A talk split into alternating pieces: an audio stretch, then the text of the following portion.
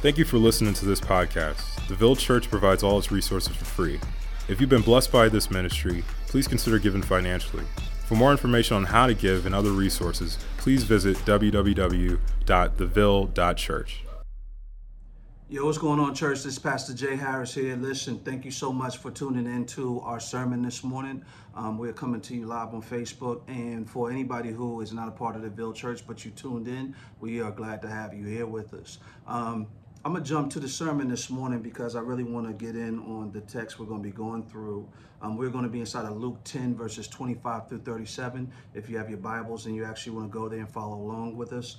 Um, we're going to be going through the Good Samaritan story, and I've done this story a million times, as most preachers have, and um, every time I look at it, I see something brand new in it, but the um, I, I want to hit it from a new angle, right? So this week has been a hard week, I think, just in, you know, for in the world all, all together. For me personally, it's been a grievous week because of just circumstances around me and even just the stuff we hear from the news, right?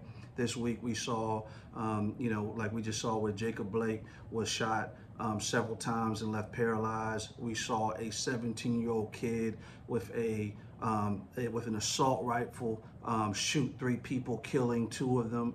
Um, people praising this kid as a hero. Um, I saw a video this week where an officer Um, was crying on video, talking about being pulled over by um, other officers while, you know, she was actually in uniform, and the way that she was actually treated. And so um, sometimes I fall back from social media and stuff because, to be honest with you, I just, I get so grieved that I literally can't function. Like it, like if I have a busy week and things to do and I need to be present with my kids, sometimes the stuff that I hear, um, it stops me, it slows me down. I feel weak about that sometimes or whatever and stuff, but it's what it does. It gets in my bones and it and it hurts me and it grieves me. And I don't list these things to cop a side on what's true or what's not true or what's false or what side I stand on. And I don't say that to minimize or equalize any of these stories. It's just that the point of what I'm talking about today is that um, I, I want to stand over it and be human for a second, right? And actually, I think that we need to slow down and, and grieve, right? We need to grieve. It's a grievous thing that a father was shot in front of their kids eight times and paralyzed with his kids in the car when he was shot. It doesn't matter if you think he did it or not, right? It's grievous that a seventeen-year-old boy is walking the street with an assault rifle, shooting people. It's grievous that the police officer, that police officers or law enforcement looked over to the side and saw a group of people and gave them bottled waters and thanked them for being outside at a riot with assault rifles. Let me put that in context, that statement, for you real quick. I have a family member that this week was involved in a situation where they lost it, right? I'm concerned for their mental health. And they pulled an assault rifle out on some police officers at their home. And the police officers went in and were able to actually get him, even though he refused, and take him alive. And when I read the article, the police officer said, "We have training to de-escalate situations. Our goal is always to de-escalate it and keep everybody safe and go out and take people alive. That is our goal." I thank God for that officer. I thank God for their leadership, that that's the way they function, because my cousin wouldn't be here if that wasn't the case. But I also think in my mind, what if some civilians would have been there with guns and that officer would have said, "Hey, thank you for being here," like the officers did with this young man who shot these people at the protest?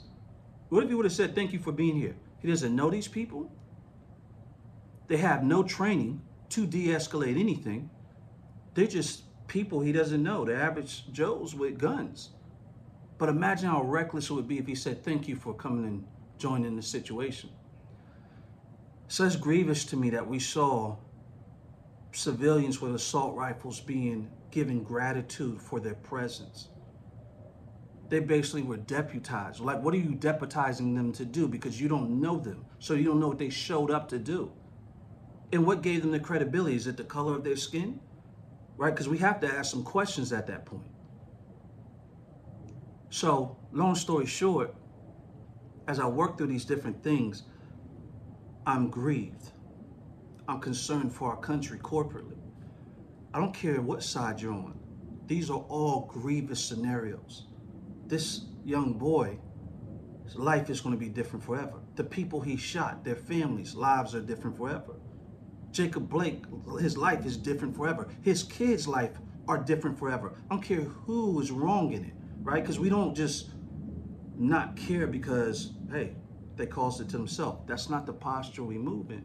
And part of the text we're going to be going in today is going to be dealing with our heart, the biases, right? The Bible says that the heart of mankind is desperately wicked. It's deceitful. You can think you're on the up and up and completely be on the wrong side of a situation. So every narrative, every story requires that we approach it with some kind of humility, right? I was recently asked by someone, I was in an interview, and they said, um, they said, yeah, Pastor Jay, like, you know, because they think when you're a pastor, you know everything, and we don't. But he said, uh, what do you think God is saying to the world right now? And I said, to shut the heck up. And they kind of stopped and looked at me like, what? And I was like, yeah, I think he's saying shut up. I think he's sick of everybody talking and thinking that they can speak for him and they know what's right and their hearts are really far from him. I think he wants us to actually shut up and be humble and actually try listening. That's what I actually believe, right? So before we jump, I want to read something to you in Revelation three. Um, you don't have to turn now. I'll read this real quick. But this is where the angel is giving a message to the church located in the city of Laodicea, right? And he says something which I think very much captures where I think we are at in the American church. Probably without outside of the walls of the church that this fits as well, but I'm speaking directly to people who call themselves people of God. I think this word will land on us today. But he says, he says, for you say, I am rich, I have prospered, and I need nothing, not realizing that you are wretched, pitiable, poor, blind, and naked. So they have this thing where they think that they are actually good. They are thinking they're on the right side with God in proper standing. They think they see it all clearly. But he is saying you are poor, blind, naked, and you are wretched. And he says, I counsel you to buy from me gold refined by fire, so that you may be rich, in white garments, so that you may clothe yourself, and the shame of your nakedness may not be seen, and salve to anoint your eyes, so that you may see. And then he says, those who, I'm, who I love, I reprove and discipline. So be zealous and repent. So he confronts their blindness. He calls them out. You think you're rich, but you're poor. You think you're good, but you're wretched. You are off. And he's actually telling them in mercy, not in condemnation, in mercy. He's saying, I reprove and discipline those who I love. I still love you in your wretchedness. So switch your posture and be zealous and repent. This is what he tells them. There's a song by one of my favorite artists in the world, Stevie Wonder. He released it in nineteen seventy-six, and it's called Love is in Need of Love Today, right? I want to read the lyrics to you really quick because it, it just came to mind in the midst of preaching this. He says, don't delay. Send yours in right away. Hate's going around breaking many hearts. Stop it, please, before it's gone too far. The force of evil plans, the force of evil plans to make you its possession, and it will if we let it destroy everybody.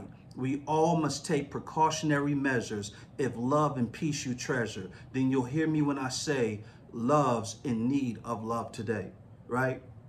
Stevie Wonder in that song was, I think, feeling a, what a lot of us are feeling right now in the midst of nineteen seventy-six, where there was so much going on with civil rights and, and, and race relations were just as hot as they were, or they are right now, even hotter, right? He's, he's looking at the world and everybody's opinions and everything else, and he's saying this version of love that we call love, it's so broke that it actually needs love today.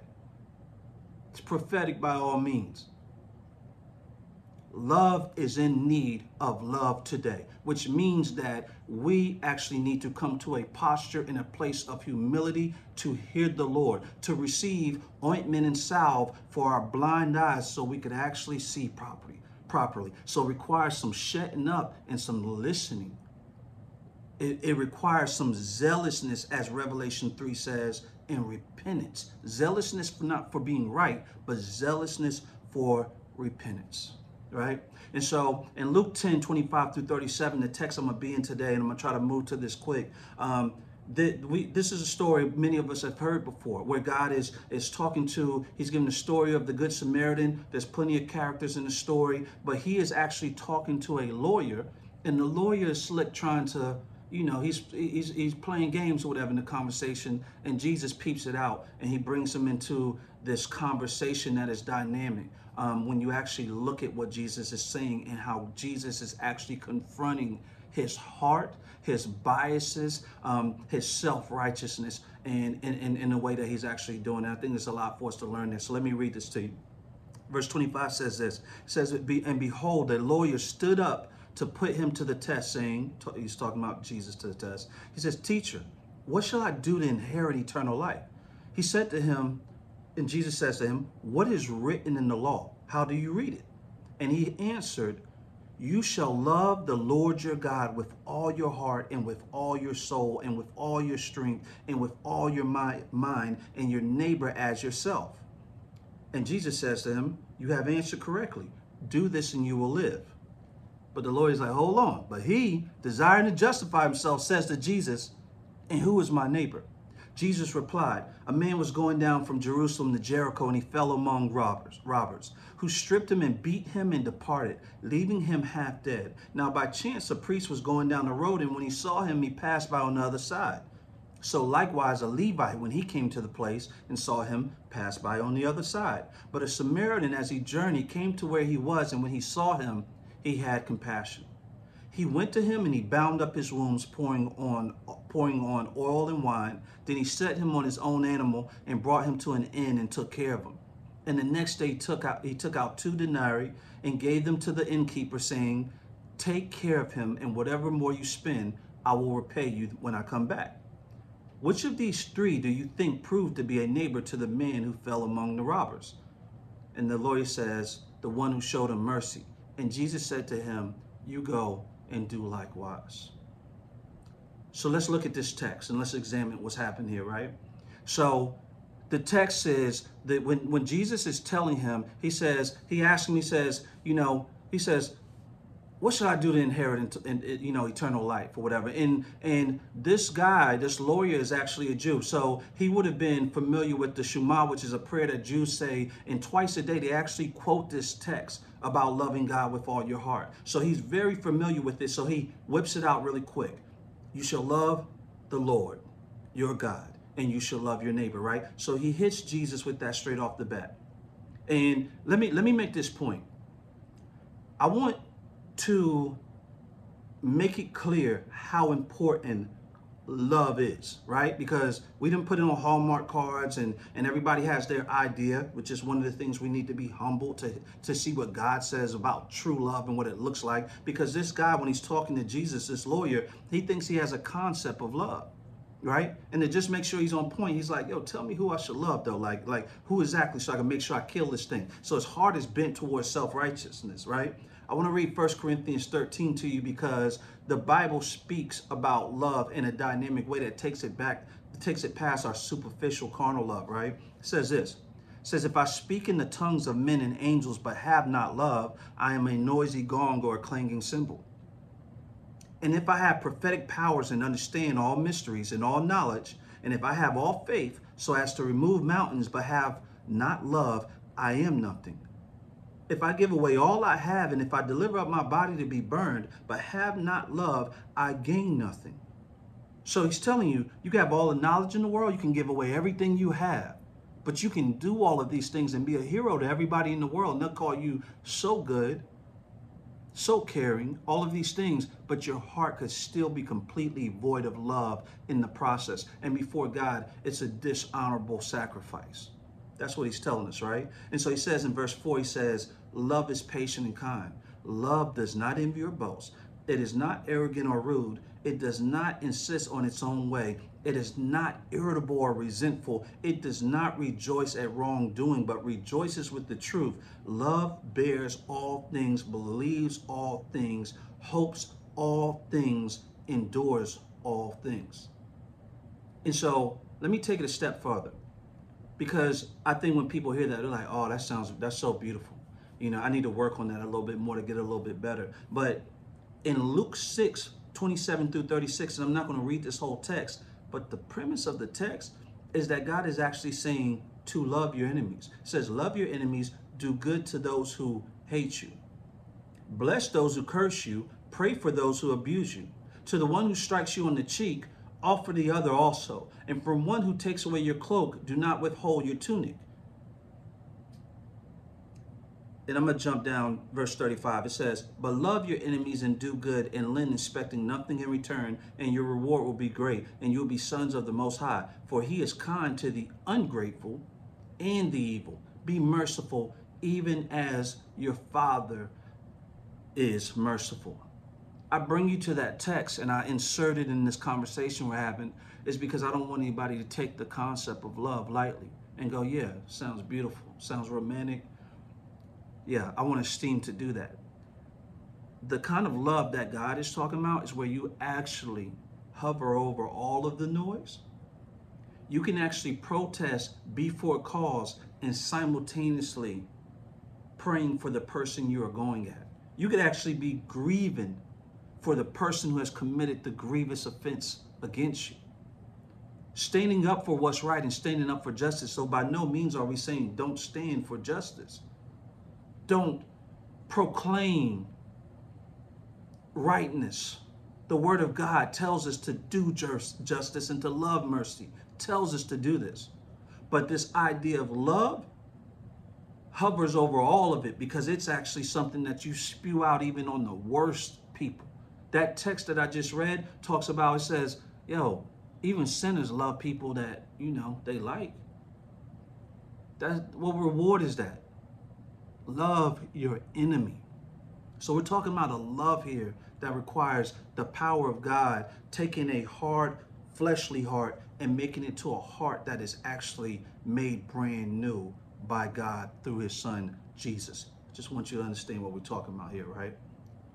So he says, you shall love who? You shall love the Lord with all your heart and with all your soul and with all your strength and with all your mind.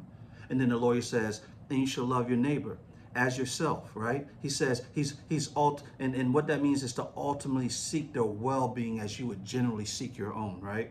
So he's saying, love the Lord your God and your neighbor. And Jesus says, man, you hit that dead on your head. And then my man comes back and he says, and who is my neighbor? So he's trying to define, like, like he's trying to set up his boundaries on who he could love so he could actually hit the law or whatever. And Jesus is going to come back and, and sweep his feet or whatever. But many of us, what I want us to catch or whatever is that we're very much like this guy in the story. You may be like, nah, I'm not asking who I got to love. But most of us have already drawn a line on who we got to love. Even it, it hurt our flesh a little bit to even hear me read the scripture in Luke when he says, love your enemies, those who hate you and those who abuse you. I mean, maybe you just angel angelic like that or whatever. But for me personally, when I read that scripture, I'm like, uh, this, like, hold on, hold on, my abuser? You're like, this really what you, maybe this is a typo. But it says it, so we have to deal with it. I'm, I'm not good enough to arise to that scripture. It will take the power of God for me to actually walk that out and live that out, right? But most of us, we plug our ears and we've made lines. We think that we're lovable. We think we are like the, the church in Laodicea, that we are actually good, that we are rich in loving and kindness or whatever. And God is like, nah, you wretched. You got lines for who you love. You made a line that you could actually, you know what I'm saying? You, you lowered the rim so you could slam dunk it and do the Jordan thing and feel like you was killing it. But really the, the The joint is, is, is too high for you. It's in the clouds somewhere. You can't jump that high. You need me to jump that high. Y'all get where I'm coming from? So let's keep moving.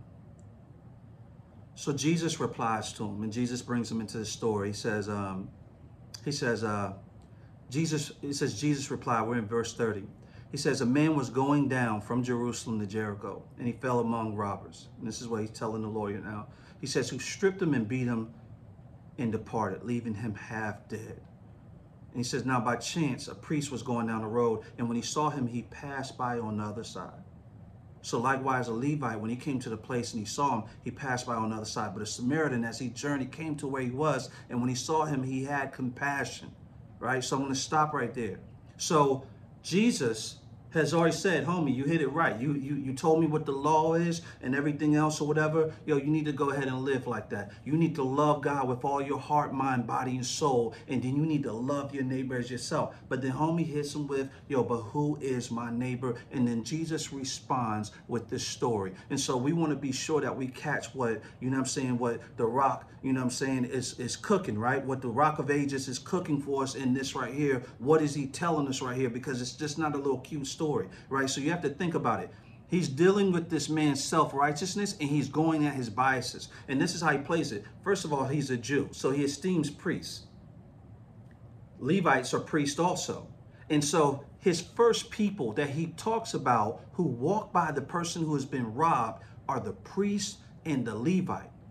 Now, when it comes to Samaritans, who seems to be heroic in this story, who's, who's painted out to be the one who is a neighbor, Samaritans were considered half-breed Jews that were unclean, unfit for service, and Jews thought that they were absolutely disgusting. So he messes with his bias, so he actually pulls out his his one of the, somebody who is his enemy or who he has disdain for. So you could just imagine in modern day, it would be like Jesus is talking to a Democrat, you know, and he and he lets the Samaritan be a Republican, or vice versa. He's talking to a Republican and he lets the Samaritan be a Democrat.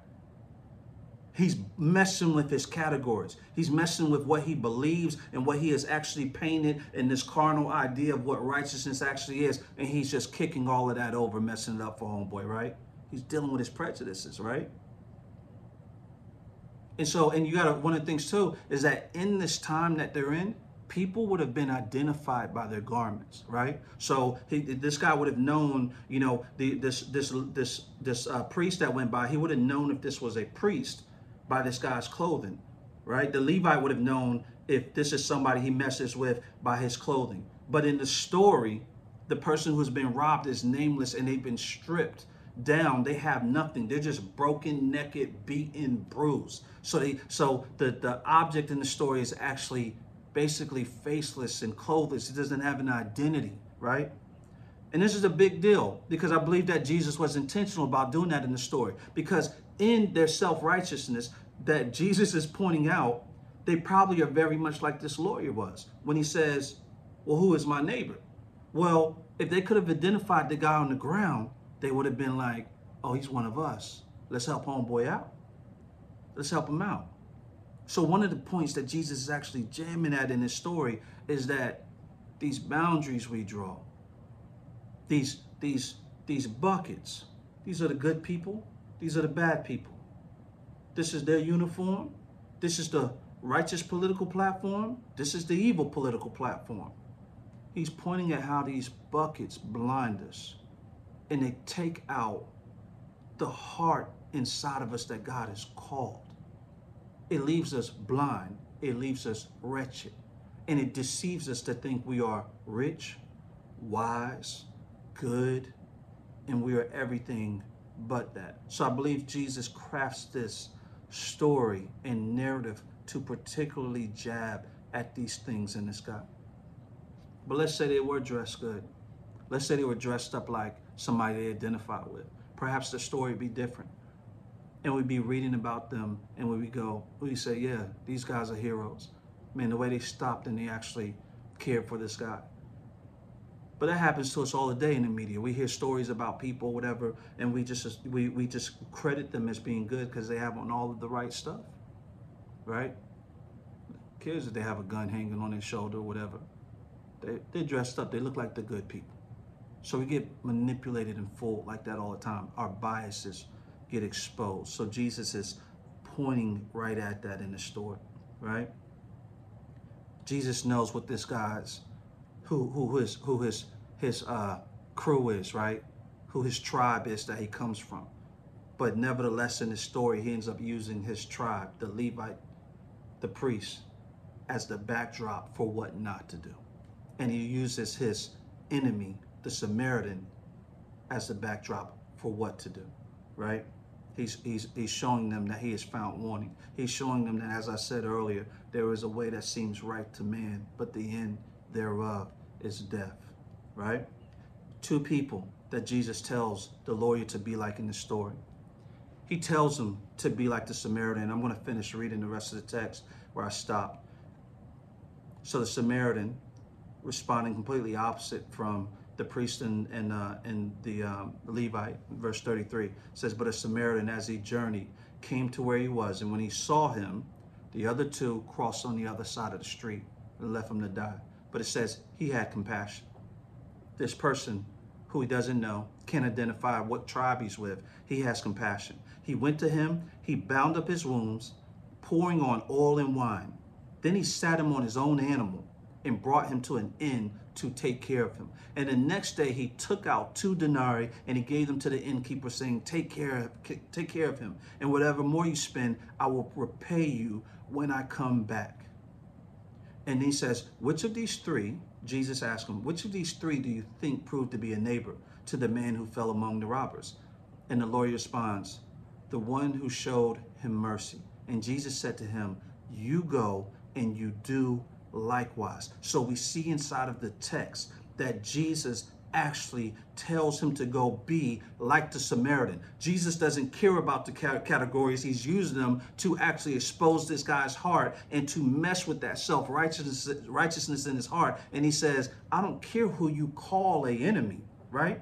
Because God is in the business of saving enemies. The word of God says that he sent his son Jesus to die for our sins while we were in our iniquities, while we were actually enemies of God. He still saved us. So he don't play with these buckets of categories like that. So he's telling this guy, if you're going to walk after me, if you're going to actually do, you know, the commandment of loving God with all your heart and loving your neighbor as yourself, let me tell you who I call a neighbor.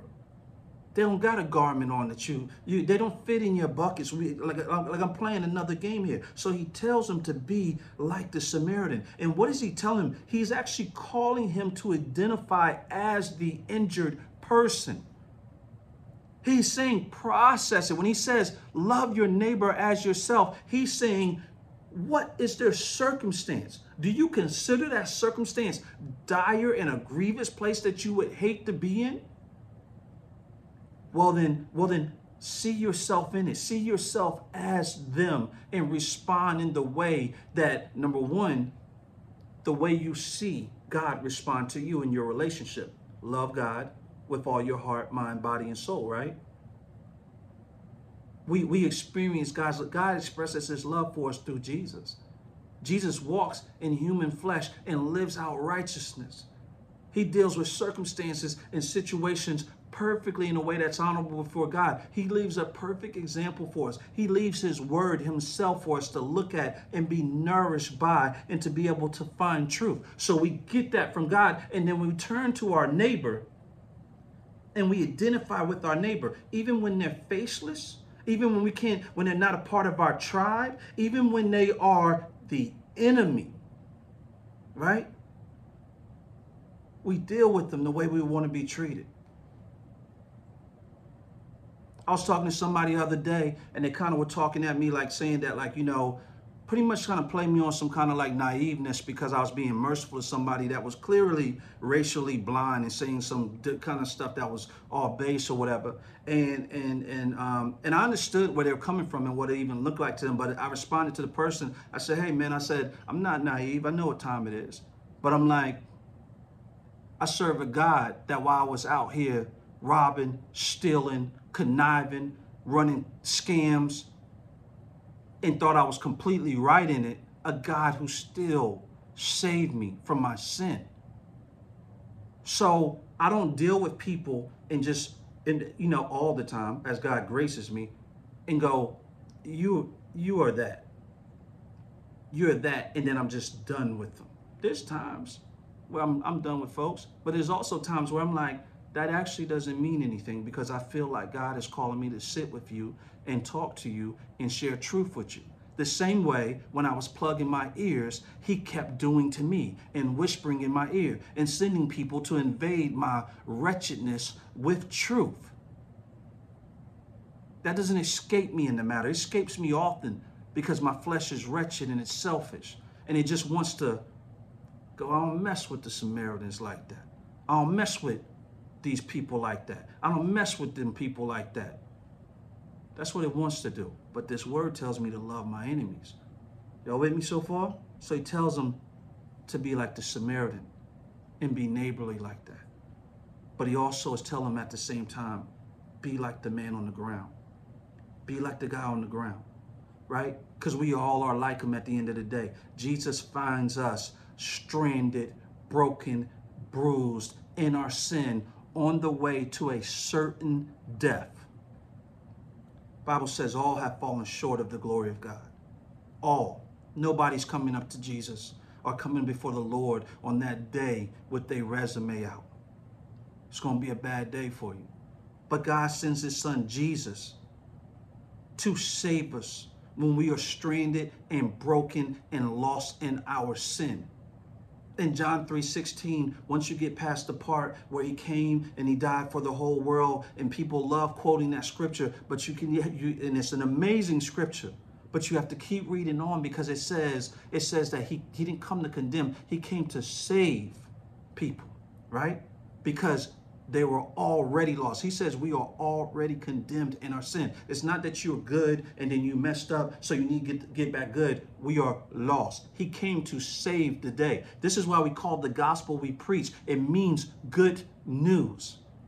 Because when we, when God empowers us to be humble and believe the word and go, my God, my sin is condemned and separated me from God, and I have no answer, God, I am in a situation.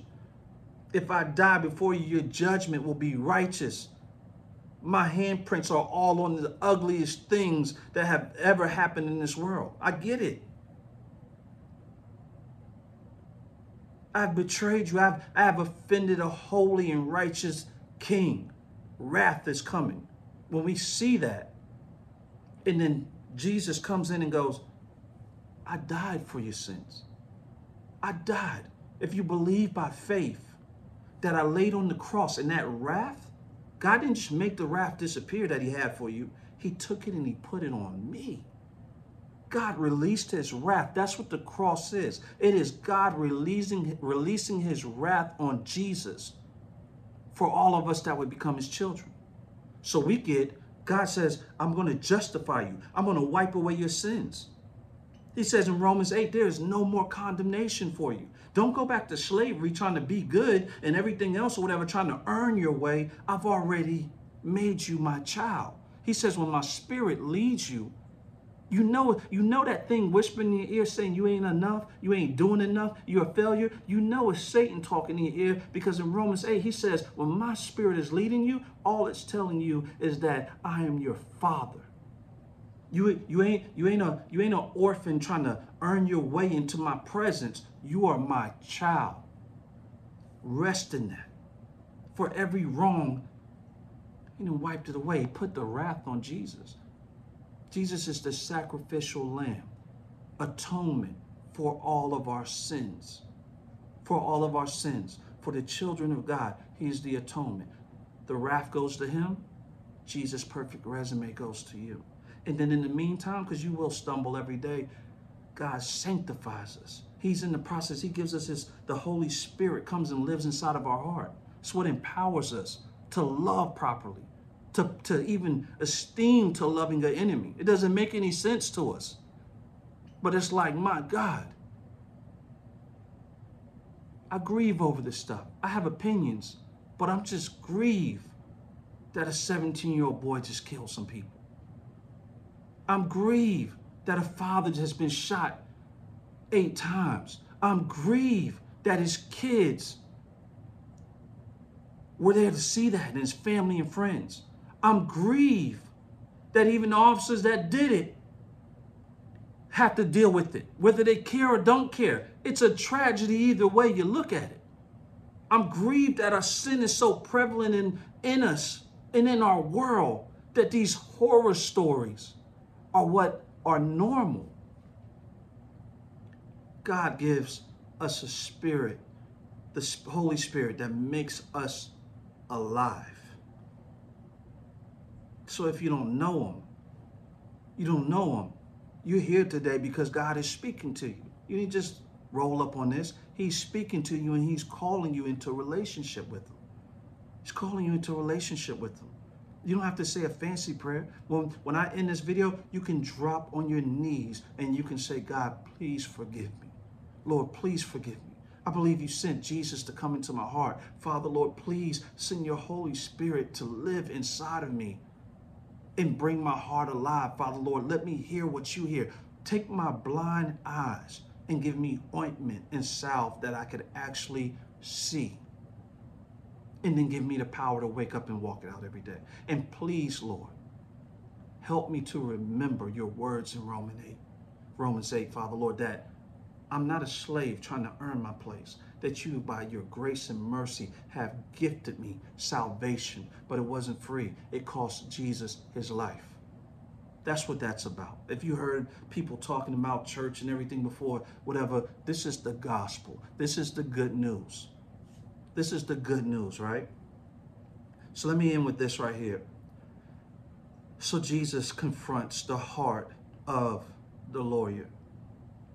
He reorients his whole posture from who is my neighbor to what a neighbor actually is and what it looks like and how that functionally works. And what I want to leave y'all with today and what I want to encourage you with is, um, is Revelation, right? I want to leave you with Revelation because this text, um, he says at the end here, he says in verse nineteen, he says, those whom I love, I reprove and discipline. He says, so be zealous and repent. He confronts their blindness, their self-righteousness. Their, their, they are, they are deceived in thinking that they are rich. Says that they have prospered, that they're prosperous, that they have no need of anything. But he's saying, no, it's quite the opposite. You're wretched, pitiable, poor, blind, and naked. But after he confronts them, because it's mercy, right? It's mercy that they are walking off a cliff. And he says, hold on. You think you're going the right way, but you're going the wrong way. That's God's love. So God is confronting some of us. He's not saying, oh, you're a mess and condemning you. He, in an act of love, is sanctifying us and confronting our hearts. And in nineteen, he says, those whom I love, I reprove and discipline. Just to let you know, this is love. Discipline is, me disciplining you is not about me hating you. This is about me actually loving you. Me reproving you is about me actually loving you. And he says, so switch your posture up. Be zealous and repent. This is how we grow. This is how we grow, right? You can't teach anybody who's not humble enough to be teachable. They have to be in a humble spot of saying, I don't know it all, so I receive what you're giving to me. God is telling them, receive. And let your posture be that you're zealous and repent, because you're not, you're starting off from condemned and have been saved, right? You are saved, and I'm sanctifying you, which means you don't know every single thing. And so God, what he, he promises is that the Holy Spirit will lead us into his light. So every day is confronting misunderstandings. It's not condemning us, saying you're wrong and you, you're out. It's teaching us the same way we grab our kids and we teach them and we show them. We show them. They, they, they, they, when they trust us and we have credibility with us, they go, okay, this is kind of scary, but Dad, I got you. You, you son, I'm with you. I got your hand. You can do this. You can make this happen. I believe in you. God is walking with us like that all the time, right? Encouraging us, showing us our error, because he wants to grow us. He wants our good. So don't be zealous in being right. Be zealous in repentance. Isaiah, when he came before the Lord in his temple, he says, woe is me, for I am lost, for I am a man of unclean lips, and I dwell in the midst of a people of unclean lips. For my eyes have seen the King and the Lord of hosts. That's his experience with the Lord. It's not, my God, here I am, Lord, I've been killing it out here. You should see how I've been getting down. He falls on God's mercy. My God, you are holy, beyond what I ever could even imagine. Woe unto me. That next part of Isaiah, he says, Then a seraphim flew to me, having in his hand a burning coal that he had taken with tongs from the altar. And he touched my mouth and said, Behold, this has touched your lips. Your guilt is taken away, and your sin is atoned for. We'll end with that today. Be zealous in your repentance, and glory to God. Because when Jesus, when he sent his son Jesus, and he touches us, he, he takes our guilt away, and he atones for our sins. It is the good news. It's the gospel. Church, I love you. I pray that this is a blessing to you. I pray that, pray that it's encouraging to you. Um, shout out to everybody that tuned in today. Please share this message with people that you think it'll be a blessing to, that need to hear it. I love you, Ville Church.